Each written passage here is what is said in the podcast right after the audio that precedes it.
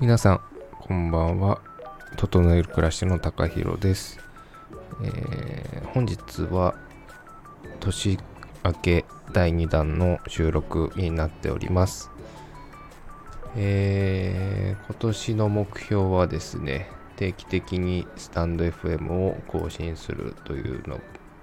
ところが一つ目標にあるんですけれども、まあ、定期的に土曜日の週末にですね、配信していきたいなと思っていたんですけれども、えー、今日が9日月曜日ということで、早くもちょっとその目標が え、達成できていない状態なんですが、えー、まあ、とりあえず、え毎週末ですね、週末に収録して、できれば土曜日に配信していきたいなと思っております。えー、っとですね、本日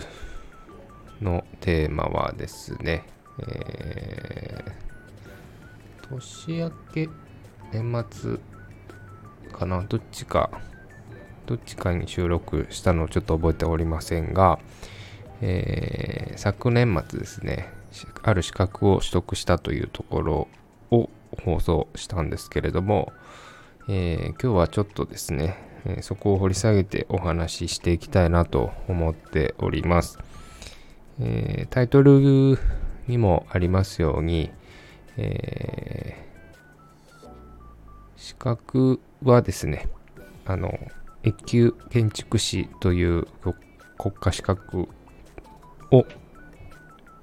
取得しました。厳密には今、免許申請中なので、まだ免許が届いていないため、えー、一級建築士を取得したというよりかは、一級建築士の試験に合格したという状態になります。で、えー、まあ、いつもだいたい放送時間10分ぐらいでお話ししてますので、今日もまあ10分ぐらい、あと8分ぐらいですね。で手短に、えー、まあ、どんな試験であったか、それから、どういう日々を過ごしていたかというところを、えー、ご紹介していきたいなと、えー、思っております。一級建築士を取得したということは、えー、まあ私はですね、え、仕事は、まあ、建築の設計関係の仕事をさせていただいております。で、今年で入社、会社に入社してから、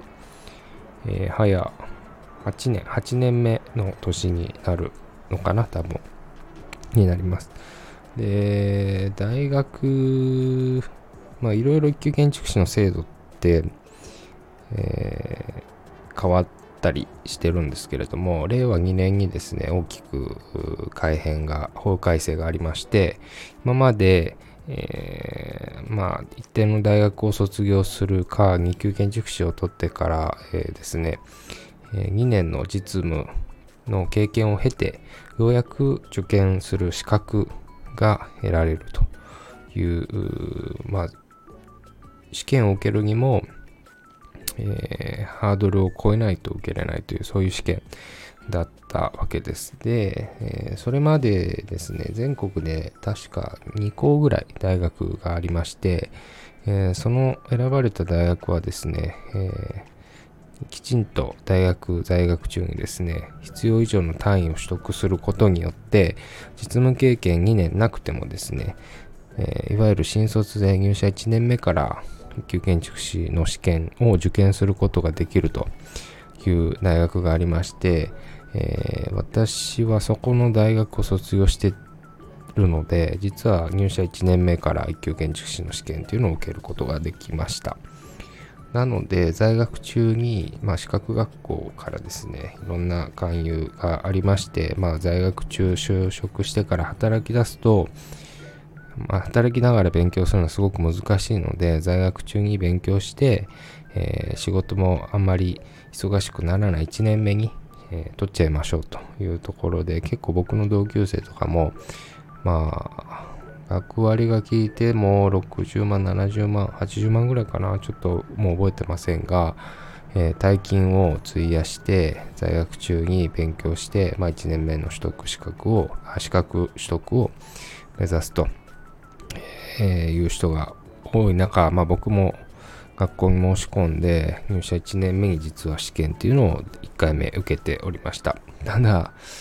当時は今ほどですね、えー、仕事も、まあ、土日休みましょうとか残業しないでおきましょうとかそういった社会的風潮がない、まあ、業界がそうだったっていうのもあるんですけれどもまあざっくり言うと土日が入社してから全くない状態でですね毎週末資格学校って日曜日に授業があってそこで勉強する。でそのために高いお金を払ってっていうことなんですけれどもそもそも仕事で学校に行けない。で仕事が遅くて宿題ができないという、えー、辛い時期を過ごしてまして当然その年はですね学科試験が、えー、120点満点中90点ぐらいを取ることで、えー、合格できるという試験なんですけれども、えー、70点ぐらいで、まあ、全然届かない、え、状態で、えー、合格落ちてしまいました。で、まあ、こんな調子じゃお金払っても学校行けないし、たまったもんじゃないということで、2年目は独学で勉強して、学科試験の、えー、合格というのを目指したんですけれども、まあ、2年目もですね、えー、相変わらず忙しく勉強する暇がなく、結局1年勉強して2点か3点ぐらい、70数点ぐらいしか、えー、伸びずですね、まあ、これも余裕で不合格になってしまいました。で、それからですね、もうしばらくこんな調子じゃもう資格なんか取れるわけないと、ちょっとやさぐれていたというか、まあ資格取得はちょっと諦めて、まあ仕事に本腰を入れて、とにかくまずは、えー、きちんと仕事をこなそうという時期がありました。まあその時もですね、まあプロジェクトが、えー、去年ようやく、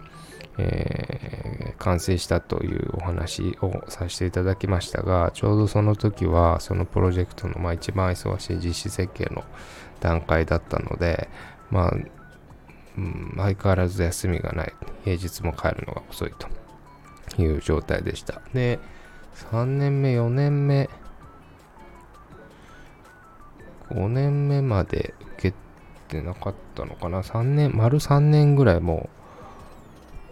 う、受験申し込みすらしないみたいな時期を経てですね、まあ、そろそろでも、年齢も30歳になる、差し掛かるぐらいの時だったので、まあ、後輩とかも、えー、資格取りましたっていう人が出てきて、まあ、さすがに僕も、えー、取らないとまずいなというところで一年発起しまして、ちょうどコロナがたまたま始まった頃ぐらいですかね、えー、ちょっと本腰を入れて、学科試験の勉強をし始めました。で、それが、今からちょうど3年前ですね。で、試験が毎年、学科試験が7月にあるんですけれども、まあ、しっかり勉強し始めたのが確か春、4月に入ったぐらいかな、確か。から4、5、6と、まあ3ヶ月ぐらい、えー、自宅で、ちょうどコロナもあったんで、もう本当に仕事在宅で合間ができた頃は勉強して、まあ勤務時間中も、まあ、えー、打ち合わせとかがない時はもう家なので勉強して、で、仕事が終わってからも、えー、勉強して、晩ご飯食べてからも勉強して、お風呂入ってからも勉強してみたいな生活をもう丸3ヶ月送りました。本当は、その時期から始めて受かる人はほとんどいないと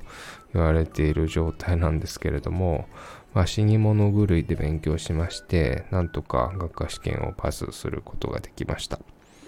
で、え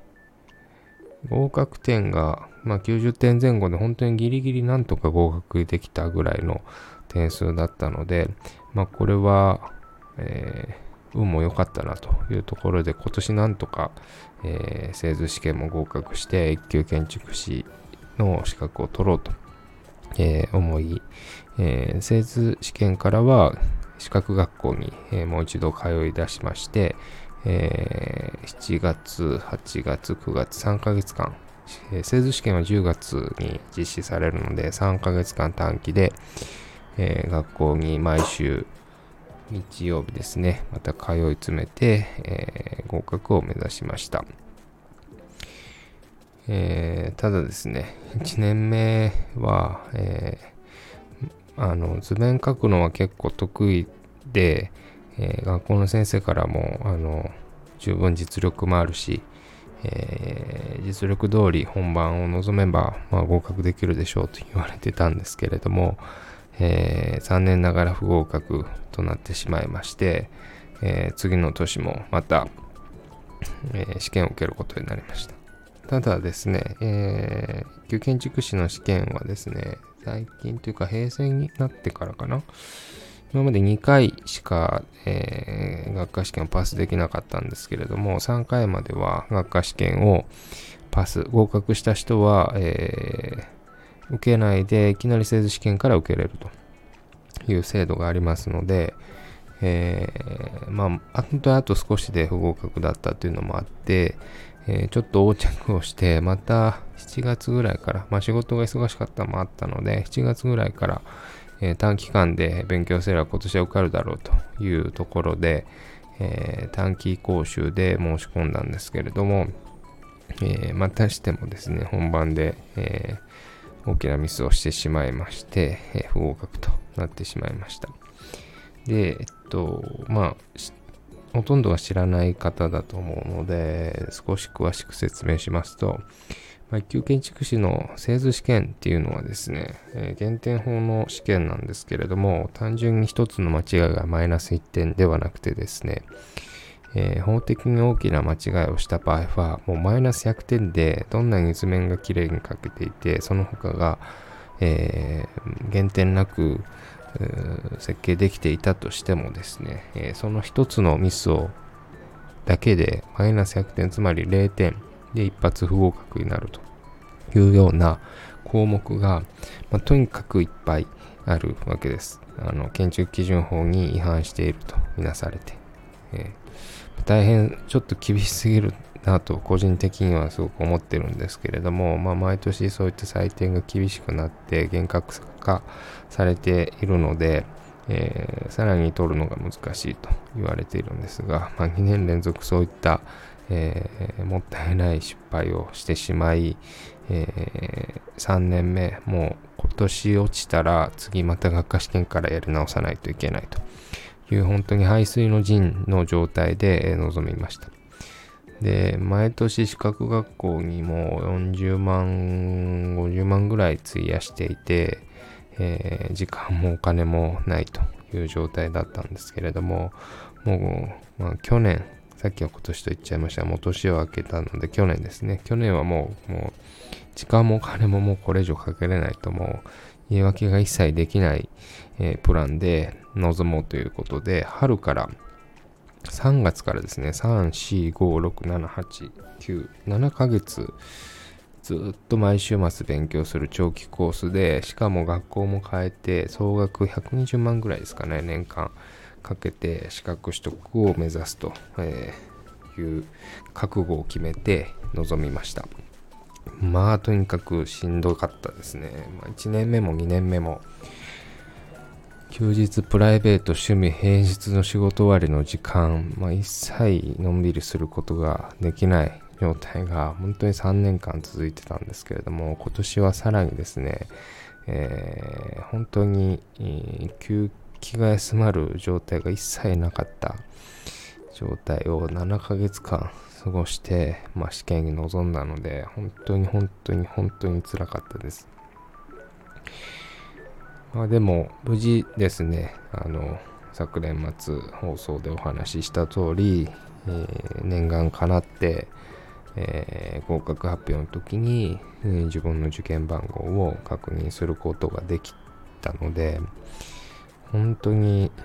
大学受験合格したぶりぐらいにですね、えー、心から試験に合格してよかったなと思う瞬間を、えー、迎えることができました。えー、まあ、放送を聞いてる方でもしかしたら、え受験したことがある方とか、え今受験している、まあ、これから試験取ろうと思っている方もいるかもしれませんが、まあ、本当に大変な試験ですね。うん。合格率も去年、今年と、あ、去年、一昨年と2年連続で合格者率、合格率は10%を下回る9.9%なので、10人に1人しか合格することができないという大変難しい試験になってきてます。えー、まあ本当に合格することができてよかったなということにつきます。もうようやく気の休まる正月を迎えて、えー、ぐっすり眠れる日々が戻ってきたなという気持ちで本当に心から嬉しいなと思います。で、えー、まあ資格についてはそんな感じで、まああまり訴状は明かしてなかったんですけれども、まあ、建築関係のお仕事をしているというところと、まあ、一級建築士の試験に、えー、実は受験していましたというところが本日の放送になります。で、まあ、今年の目標はですね、えー、さっきお話しした通り、ま、週末自分の時間趣味っていうものをずっと我慢して過ごしていたので、まあ、週末の時間を楽しむ、それから平日仕事終わりですね、えー、しっかりと何も考えないでいい時間、それから、えー、いろんな、えー、なんだろう、建築以外の、まあ、自分の趣味だとか、新しくチャレンジしたいことの勉強に充てる時間とか、友達と過ごす時間とか、えー、もうプライベートをとにかく、うん、充実させていきたいなというところにつきます。えー、正月始まってまだ、正月に新年始まって正月含めてまだ10日しか経ってないんですけれども、まあ、この10日間だけでも本当にこうあどんなことしようかなとかあこんなことをやったら面白そうだなとか考える時間がとにかく増えてあ時間ってこんなにたくさんあったんだとえー、思っています。まだ始まって10日しかない。まあ、仕事ががっつり始まってないっていうのもあるんですけれども、えー、これから1年間かけてですね、えー、そういう今1年後振り返った時に、え人間らしいと言いますか、え楽しかったなと思える、まあえ日々を過ごせれたらなと、え思っております。え、まあ、あまり試験についてのお話は、えー、今日以降はまあするつもりはないんですけれども、まあ、もし、えー、リスナーさんの中でですね、もう少しどうやって勉強してたんですかとか、えー、まあ、具体的に、えどこの学校行く方がいいですかとか、えそういったことがあればですね、えレターの方に書いていただくと、えいただければお答えしていきたいなと思っております。まあ、どれぐらいそういった声があるのかっていうのは、えー、ちょっとわからないですけれども、はい、あの、もしそういう、えー、質問とかある方は、え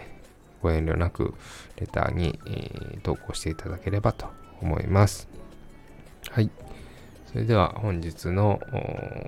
放送は以上となります。それでは皆さん、さようなら。また次の放送でお会いしましょう。おやすみなさい。